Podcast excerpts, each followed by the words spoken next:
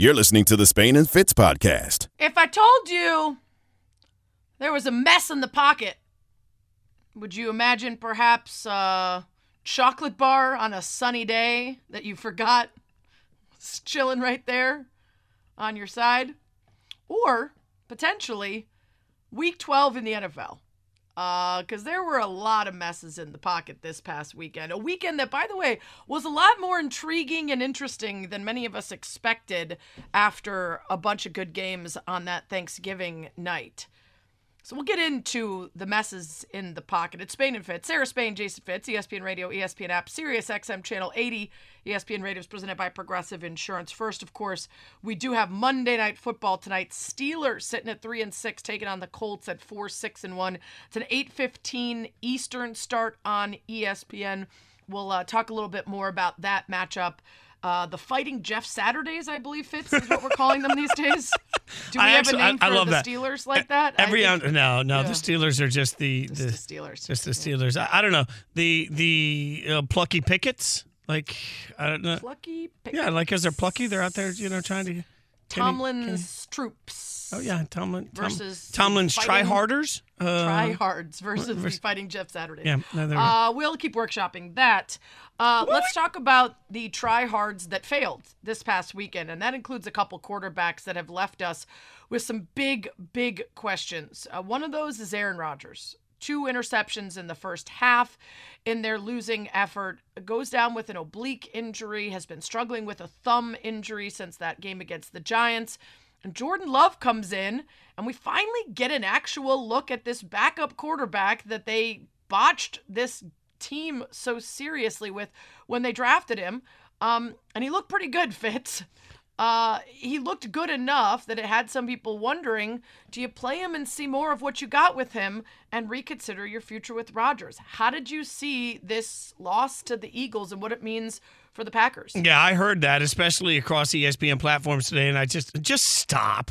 Like, what's the point? I mean, if you think that Aaron Rodgers sitting is going to give the Packers any sort of advantage moving forward, I just don't understand what that advantage would be. Your best case scenario is that Jordan Love comes out and plays lights out. And if he plays lights out, that doesn't matter because the dead cap hit next year for Aaron Rodgers is so massive, he can't go anywhere. So what, are you going to suddenly pick up the fifth-year option based on a few starts with the hope that maybe in a couple of years you might play Jordan Love? Or do you hope that you've increased some level of trade value? But even at that, all you're doing is creating more controversy under that trade value. If he comes out and he stinks, now you've diminished whatever just small trade value he might have, or you completely just have to re-answer the questions about where Jordan Love is. So I don't see any advantage to not playing Aaron Rodgers unless you're simply worried that he's going to suffer a catastrophic injury, which is so rare that I wouldn't even let that factor in. So that's what I was going to ask you about. When it comes to injury, is it at least worth playing it safe? They have the Bears this weekend. Now, listen, I want nothing more than a not 100% Aaron Rodgers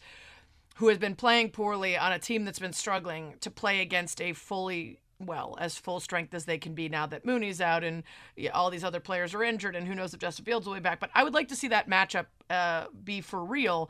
But they've got a bye after that. So it makes sense if they don't want to risk long-term injury to potentially sit him again. In that case, you understand the benefit, right? Yeah, I mean, if you're going to sit him for 1 week while he gets healthy before the bye, but to sit him for the rest of the season? I mean... What are you going to see from Jordan Love that's going to change the economics behind the decision of Jordan Love? And, like, how often do, especially for me being cynical at times in business, I always say follow the money, right? You follow the money, and there is clearly no win for Jordan Love ever being the starter for the Packers. It's not going to happen. Ken Ingalls, who is a Packers shareholder, a CPA nerd and cap guy whose bio says he spends his time analyzing the Packers' salary cap and roster, he tweeted out back in August, Rodgers' cap hit for 2023 is $31.6 million with no way to reduce it. $0 available via restructured. If he's traded, his dead cap jumps to $40.3 million. If he retires, his dead cap jumps to $40.3 million. If he is cut, his dead cap jumps to $99.8 million. and the scenarios get worse each subsequent year. 2024, cap hit starts at 40.7, and it goes up to 68. 2025, cap hit starts at 59.3 million, and it goes up to 76.8 if he's cut. So it is a sort of a time bomb of a contract. And you're right. I don't think there's any sense in thinking you're going to be able to trade him. But it is an interesting conundrum for them to have right now as he's injured, and to figure out exactly what their future looks like. It's Spain and Fitz, Sarah Spain, Jason Fitz, talking about messes in the pocket this past weekend. Not a mess, Mike White, who had an absurd game in terms of efficiency. Help me out here. Thank you. Efficiency. Look at me helping Sarah out. Look, they're ice skating in hell right now. That's right. Step outside. Check really there are pigs all over in the middle of the sky, and they are hawking their way through. Oh, pigs are flying. They're ice skating in hell. 305 yards, 3 touchdowns. The Jets get to 7-4. And listen, Mike White, I wasn't sure about. I thought they were going to go with Flacco. And then they said during the week that what he's shown in practice has elevated him to the number 2 and made that clear. He looked great. And Dan Orlovsky on KJ and Max said, you're not going back to Wilson after that.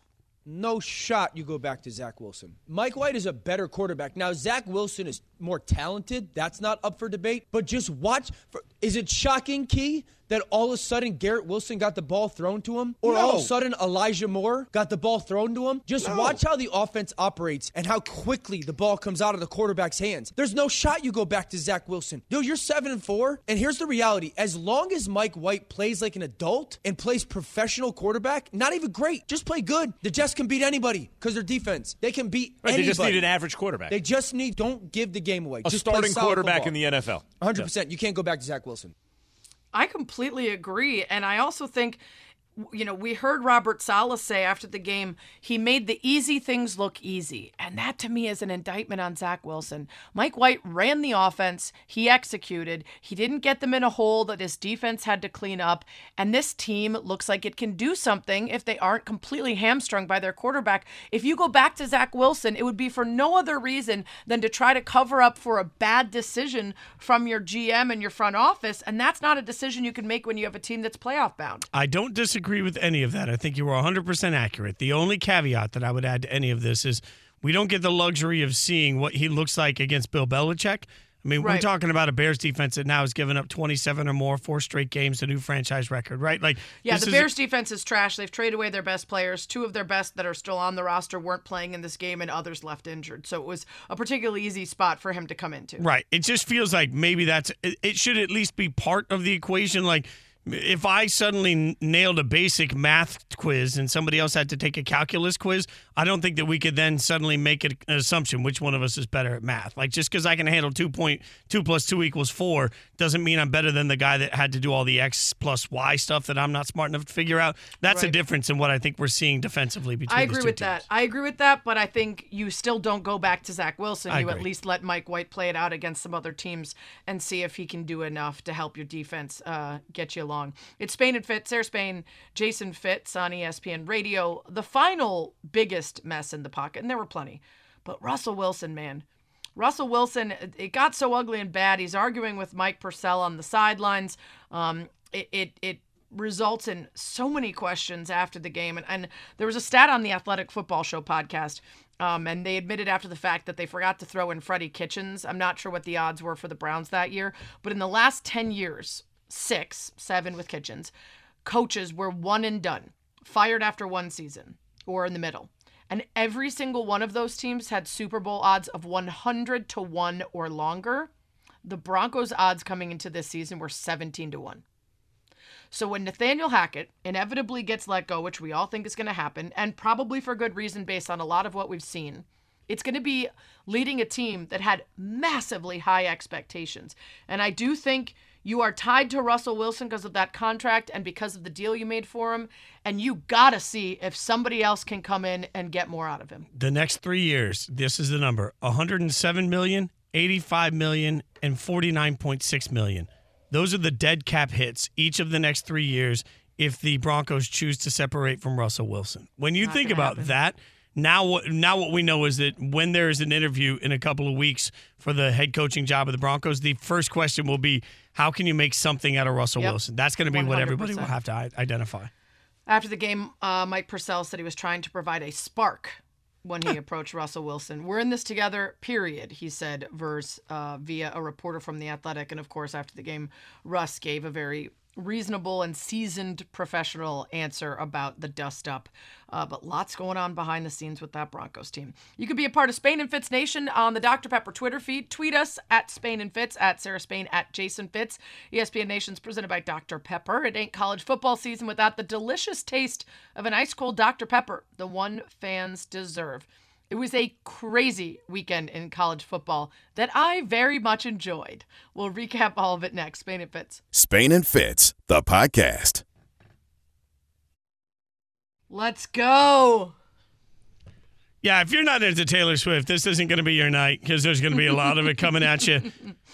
The only thing better than Taylor Swift? The weekend in college football at Spain and Fitz on ESPN Radio, the ESPN app, Sirius XM, Channel 80. ESPN Radio is presented by Progressive Insurance, and you can tweet us nice things only on the Dr. Pepper Twitter feed at Sarah Spain, at Jason Fitz, at Spain and Fitz. Really stunning weekend in college football. Stunning in the sense that we had all sorts of drama. It feels like every week we've had drama galore. But stunning for me, Sarah, because I could not have been more wrong about Michigan, Ohio State. I really thought Ohio State would just absolutely destroy Michigan. I was wrong. Michigan came out with a better game plan. They came out better coached. They came out with a better idea how to execute. A game that looked like it was on the verge of going to 17-3 early in favor of Ohio State on a big fourth down conversion. Thought they were going to get it. Thought they were going to run away with the game. And all of a sudden, it just blew out the other way. And kudos to Michigan for getting a huge, maybe the biggest statement win of the year by any college football team. Fitz, you will recall that several years ago, I did a lengthy college football bachelorette and whittled down 24 teams to find my one true love and extended a rose to University of Michigan. At the time, they were not a dominant team. Jim Harbaugh didn't send me a welcome video during which he said, "Let's celebrate Mazel Tov." I'm not sure if he thought I was Jewish or if at the moment he felt he was Jewish. Either way, we celebrated. I had a couple seasons where I hung strong despite the outcome, and it's finally paying off. Ooh. Because this was a fun game to watch. And I think you had some insight into some of the reasons that it looked like, especially in the second half, like Ohio State just had no idea what they were doing defensively and got burnt for those huge, massive touchdown plays. Yeah, one of the more interesting things that was pointed out is that coming into the game, JJ McCarthy, the quarterback of Michigan, had a substantially lower completion percentage, almost 20 full points lower, against man defense instead of zone. Now, Ohio State runs mostly zone. For this game, they flipped all of that on their head and they became stubborn about running man. Well, their thought, I think, was that they were going to trick J.J. McCarthy. Instead, they had busted coverage after busted coverage where a secondary looked wildly confused throughout the course of the game on who should go where. The number of times you saw two people in the defensive backfield bumping into each other because they just didn't know where somebody was. It spoke to the fact that Ohio State tried to outsmart everybody, but you can't outsmart somebody if you don't out-execute them as well. So I think trying to out-coach them actually got them out-coached. Well, and not just out-execute somebody, but confuse your own team. Not give your own team a chance to play up to its strengths by making a switch like that last minute. And now, you know, there haven't been a ton of questions about Ryan Day since he arrived. He's 42-5 in 4 seasons at Ohio State. They've never been lower than 6th in the AP poll, but 2 years in a row of losses like that to Michigan, and people are going to ask questions. People are going to wonder if he's the guy for the job. And I will admit, I like you, I thought Ohio State was going to win this game. And I certainly did not think it would be a beatdown, the likes of which we saw. But I will say this, it's not all over for Ohio State. And Heather Dinich talked about that on Best Week Ever. There's still a chance for them and for Alabama to be in the CFP race.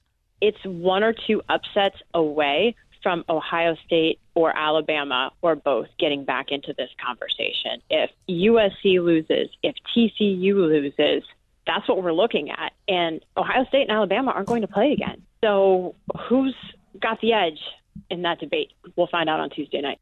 One thing Heather always says is if you're not playing, you're praying on that conference championship weekend. I've stolen that from her. But can I tell you, Sarah, one of the proudest moments of my whole career at ESPN? I'm going to tell you, on Saturday, I'm hanging out. I'm getting ready for my college football show, and this is before the outcomes. And I'm watching Oregon, who's just up. They're up by 18 on Oregon State. And so Heather's in the green room getting ready for her shows, and I walk in, and I'm like, I got an Oregon question for you. So I got her whole staff. Heather's there. I'm like, does Oregon have a shot at the college football playoff? Again, before the result. And she's like, no. And so I lay out my case based on everything I was researching all afternoon for no good reason.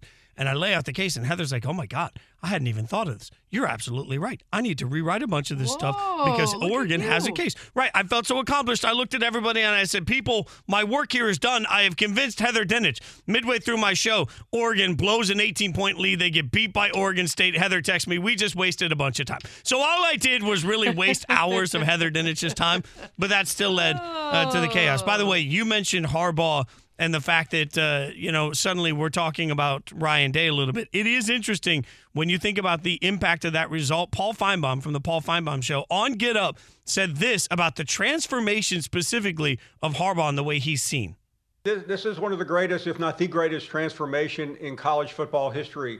2 years ago, he was this close to getting fired. They slashed his contract. He survived because of COVID.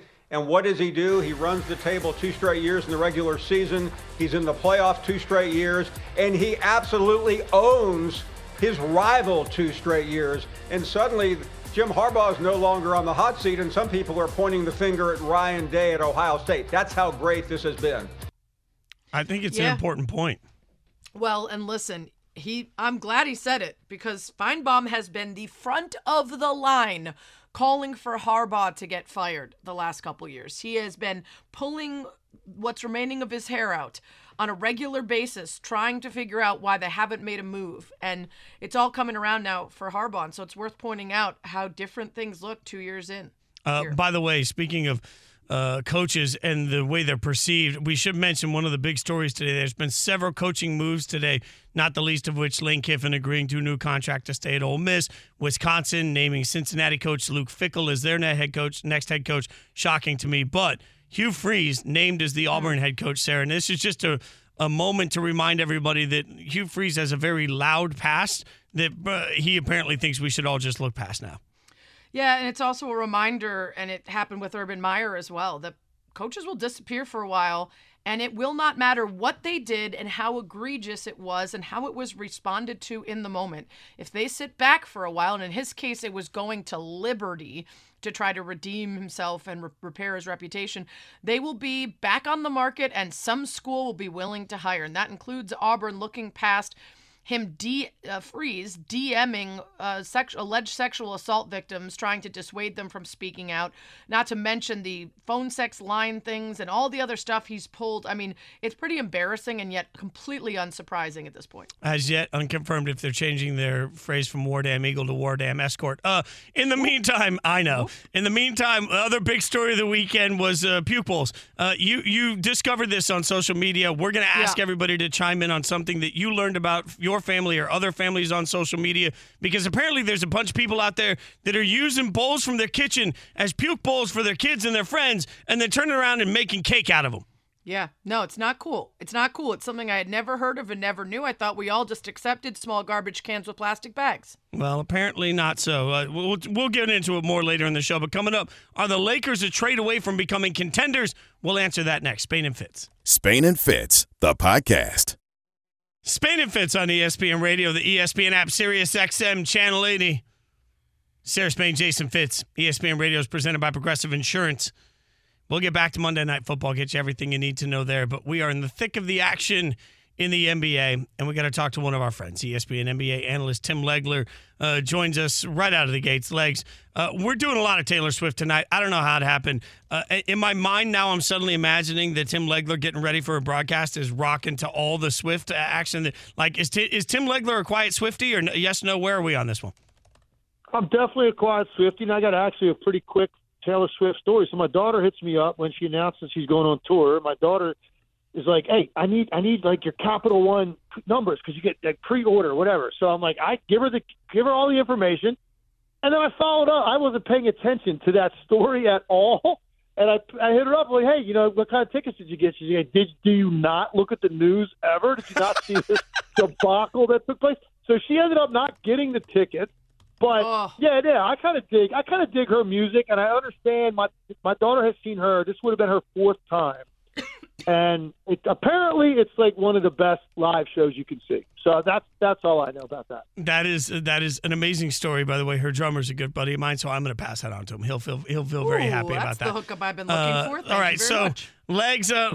There we go, Sarah. Jump on that. Yeah, right. Like there we go. The number of people that have been like, hello. I feel like I'm going to owe him Christmas flowers for a decade for the amount of times I've hit him up.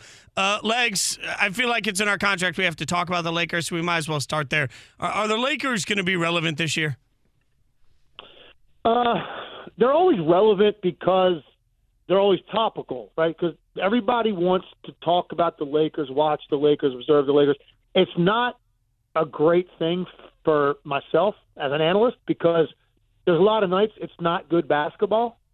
And I personally think their ceiling is either 8 or 9 in the West, no matter what happens. If LeBron and AD stay healthy all year, and assuming that they don't do anything with their roster and Westbrook stays there, I think 8 or 9 is their ceiling in the regular season standings. And that would mean play-in. Maybe they survive the play-in. You've got LeBron and AD, so there's a good chance they get out of the play-in. That puts you into a first-round matchup against a much better team. And so I don't see the Lakers being anything better than their ceiling as a first-round best-of-7 playoff exit, and could be potentially worse than that if either AD or LeBron at some point miss another extended period of time. I don't think then they survive the play-in. Maybe they don't even get into it. I mean, because I just don't think right now you can say that any of these teams are not better than the Lakers. Phoenix, Denver, Memphis, New Orleans, the Clippers. There's 5 right there for sure. Golden State is better. That's 6. I think Minnesota ultimately will be better. That's 7. I think Dallas will be better ultimately. That's 8. So that would put the Lakers at 9. Now, you want to debate Minnesota and Dallas with the starts that they've had, I can. The Golden State started turning around, and I'm picking them to repeat, and I haven't wavered from that. So I just don't see where the Lakers fit in terms of a legitimate playoff run in the West. Tim Legler's with us here on Spain and Fitz on ESPN Radio. In recent years, the Bulls fans have had to deal with good players finding their way elsewhere. That's happening now with Lauri Markkanen, who was uninspired with both the Bulls and the Cavs, now helping lead the way for Utah. What have you seen from Markkanen that's been the key to his success there? Yeah, I think the biggest thing for me with Lauri Markkanen, first of all, I loved him coming out. And, you know, as a 7-footer, when he came out for the draft, man, you know, the guy can shoot it, but he's also tough. He likes to mix it up. He's a good defensive rebounder. He's a physical player. So I really liked him. I don't think he ever really found himself in Chicago, and I think they gave up on him too soon, honestly. Went to Cleveland, played well for them, and they were playing 3 7-footers. They were playing this unconventional modern NBA lineup with 3 bigs, and ultimately it wasn't going to be a spot that he could stay and maintain because nobody plays that many bigs. So he ends up in Utah, and the one thing I've seen this year, he has added elements to his game offensively that have taken him from more of like a prototypical stretch 4 type of player to an all-around scorer. And now I see Lauri Markkanen, and reminder, he's 25 years old, so he's just starting to get into his prime years. I think Lauri Markkanen could be a perennial all-star because I've seen things this year with, you know, Euro steps on the break through traffic, step-back threes, running him off pin downs and catching the ball. I've seen him ISO off the block, turn face, jab step, go the other direction quickly and get to the rim. None of those things he was able to do in Chicago at any point, a little bit in Cleveland. He is literally finding himself now as an offensive player in this league, and that's the biggest reason for Utah's hot start. And I think Lauri Markkanen, like, this isn't an anomaly. I think Lauri Markkanen now going forward is going to be an all-star caliber offensive player in this league. I love this conversation. We're talking to Tim Legler. Legs, early in the season, I know, but give me somebody else that's caught your eye that you've watched this year that you've thought, man, this person really needed to work on something in the offseason, and they have, and it's showing immediate dividends. Well, I think for me, one of the biggest ones for me, and you know what, they haven't really gotten a lot of attention, and I don't know that he's necessarily worked on anything, but he's on the court, and it's Kristaps Porzingis. I think Washington has been one of the great stories in the league, and I made a joke last season or the year before, and it kind of went viral because he was nicknamed the Unicorn at one point because, you know, you'd never seen something with that kind of skill set. And I actually said, you know, actually he should be called the Unicorn because you never see him because he's always hurt. And I made that joke, and it kind of took off. And I wasn't really trying to, you know, I wasn't trying to, like, you know, knock him. I was just saying, if we can ever see this guy healthy for a sustained period of time, he's so unique. He, to me, could be the comeback player of the year. But he's got to play 65, 70 games. Now, he's played 19 to this point out of their 20 games. He's averaging 20 points, 8 boards. He's a legitimate big-time rim protector, one of the best shot blockers in the league. So he's that rare guy that's more of a finesse player offensively and then is a rim protector on the other end. And if he can play 65 to 70 games, Washington actually now has been convinced they're going to be in the playoff mix in the East, and I had no interest in their team going into the season. He single-handedly has made me interested in watching Washington right now, and I don't want to jinx this. I'm going to knock on wood. I just hope the guy can stay healthy because he is that unique in what he does on both ends. Spain and Fitz, we're talking to Tim Legler. You could follow him at Legs ESPN. A lot of questions from a lot of people about what exactly the Timberwolves' plan was this offseason. They're sitting at 500, 10-10. Do you think they're going to figure out how to make good on the extra big lineup, or is this a doomed experiment from the beginning? I'm not loving what I'm seeing. I was not a fan of it from the beginning. I was critical of the trade when it happened. I did some video breakdown for NBA Today on why. It's just difficult to get bigger and slower in today's NBA on both ends. And offensively, Karl-Anthony Towns said, hey, I know he doesn't want to play center. Well, he had the best year of his career as a center. So sometimes you don't need to acquiesce to your star players because maybe they don't even know what's best for them. He didn't want to be labeled a 5 because he thinks he's more versatile than that. Well, he now goes to, quote, the 4 spot. You're now playing with another guy that is a pick and rim diver. Well, that crowds a lot of the area that Karl-Anthony Towns likes to operate in. So it's just difficult offensively from a spacing perspective. But then on the other end, it's even more of a problem. You've got 2 centers on the court most of the game, and you're trying to defend a league that is all high ball screen with lightning-quick guards and then a ton of three-point shooting. So they've got to recover to the paint because 7-footers are trained to recover to the paint on any type of penetration. And now you're asking them to close out to teams that have typically every possession 3 legitimate three-point shooters on the court. It's a very difficult ask. It hasn't gelled so far. I'm not ready to write the final chapter on their season. It's too early for that. But it's kind of going how I expected it to go. I didn't think they took a step forward with that move. And I think they're finding on both ends of the court it's a little bit of tough sledding right now. Legs, we always appreciate your expertise and your time, my friend. Thanks for hanging out with us. Anytime. Talk to you guys soon. Thanks, Legs. Follow him on Twitter at Legs ESPN. That's ESPN NBA analyst Tim Legler. ESPN Radio is presented by Progressive Insurance. It's easy to bundle your home and car insurance at Progressive.com. All right, we had to make a move on our ESPN Radio Pick'em Challenge. Did Sarah do it? Are we up in the standings? You'll find out next as we go through quickies on Spain and Fitz on ESPN Radio. Spain and Fitz, the podcast. It's Spain and Fitz. Happy Monday. Sarah Spain, Jason Fitz, ESPN Radio, ESPN app, Sirius XM Channel 80. If you missed the announcement last week, this is the last week of shows for Spain and Fitz. Monday, Tuesday, Wednesday, Thursday. We're off on Friday. Fitz is off tomorrow. So Fitz, this is our third to last show. Oh, my God. I didn't really. I know. That's crazy. We only got 3 left. I mean, that just including this one. We only have, 2.5. We have less down to the wire. We have less than the number of quarters in a football game. I'm Captain Obvious. I'll be here all week trying to reveal. Now, here's the problem. I'm worried about the way we're going out, and here's why. I will explain it to you in Quickies. Quickies with Spain and Fitz. We get in and out of topics fast. Now, as regular listeners will know, I have established over the course of our radio marriage together almost complete dominance when it comes to predictions.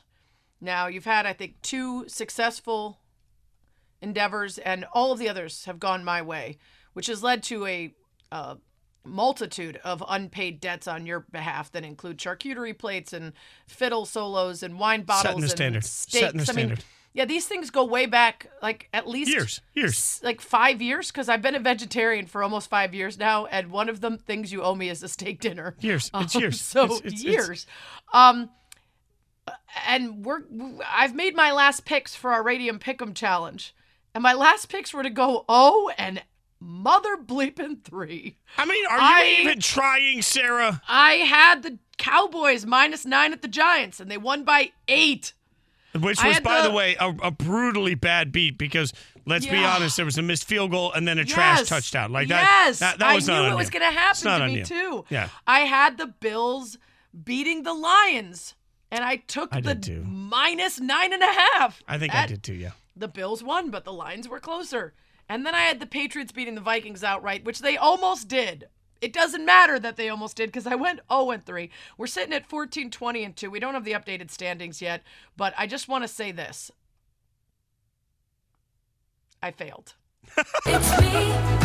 Hi. I'm the problem. It's me. Yeah.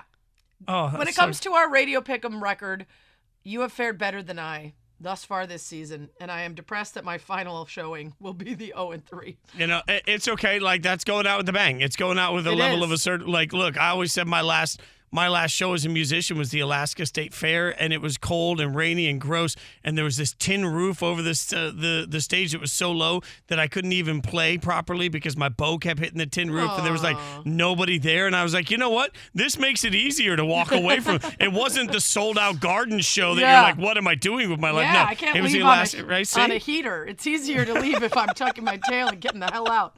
All right, next story. Quickies.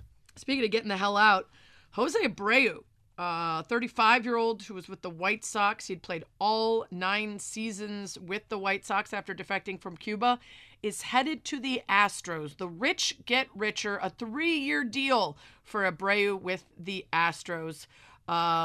Gonna be gone from the south side of Chicago here. Go to a place where maybe his team is a little more beloved, at least by the locals, because the White Sox are always the redhead stepchild here in Chicago. Yeah, that is fact. And also, you mentioned the rich get richer. It's just like there's going to come a spot where it's like you want to win a World Series. There's a pretty easy place to go to do that. A well-run team. I mean, they're always in it no matter what. So, and we talked about the lack of the changes made in the front office. We're like, yep, okay, cool. That's just the way the Astros do business. Right, exactly.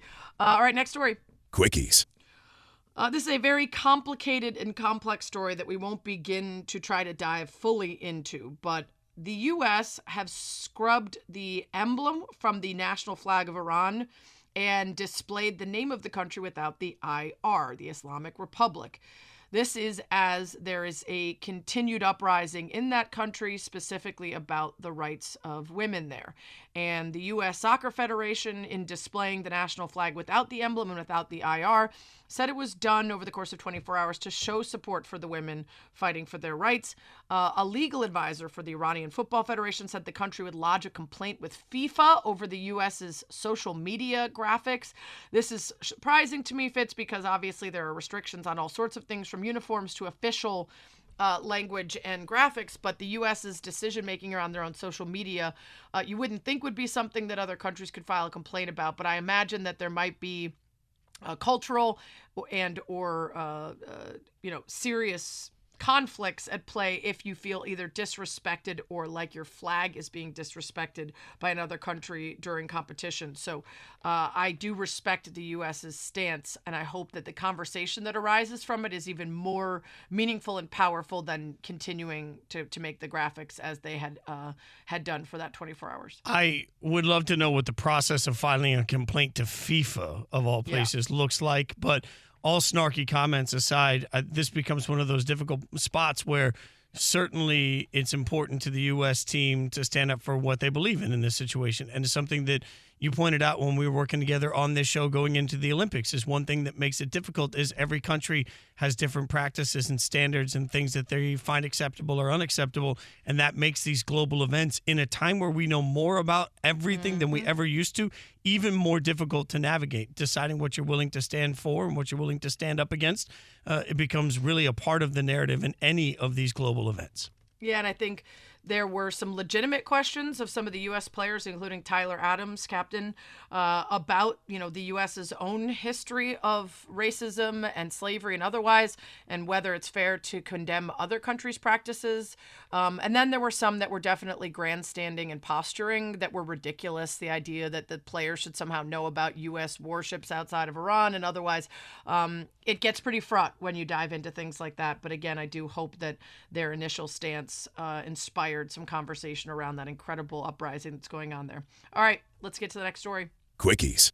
Speaking of conversation, the Vegas Women's Hoops tournament setup was massively criticized. It felt like another round of the Sedona Prince photos around March Madness, of the ridiculous one tiny weight stand and the food and everything else that the women were expected to deal with, while the men were given much more lavish accommodations. Well, in this case, it's an invitational tournament in Vegas, and some of the top teams in the country, including Indiana Hoosiers, her number 6th ranked undefeated team, getting in there to play in a ballroom.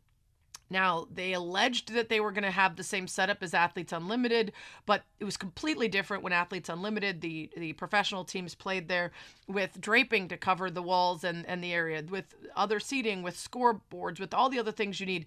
In the end, there was no area for spectators. There were chairs set up around the court, and a player got injured, and it took 45 minutes for someone to get there, and it took an hour of the game being delayed. It was absolutely unacceptable at any level, not to mention the highest level. Yeah, and especially when you're talking about a city like Vegas that has hosted so many incredible events, and you know the host resorts have already stepped out and said, hey, this isn't us. But at some point, you got to look in the mirror and make sure that what you're putting out there is something that you're comfortable with your brand being a part of. So I blame everybody in this process. And for a city that was just very proud a couple of days ago about being named one of the future site for the Final Four in 2028, you got a lot of work to do in how you handle events like this, because it is a terrible look for the city and for basketball in Las Vegas.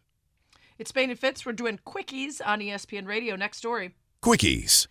Yeah, this was a weird story that came out. Odell Beckham Jr. kicked off a plane after a health concern. Officials said that he failed to respond to requests to buckle his seatbelt, appeared to be in and out of consciousness, and then they removed him from the flight. Now, people from Beckham's team dispute this and say it was an overzealous flight attendant.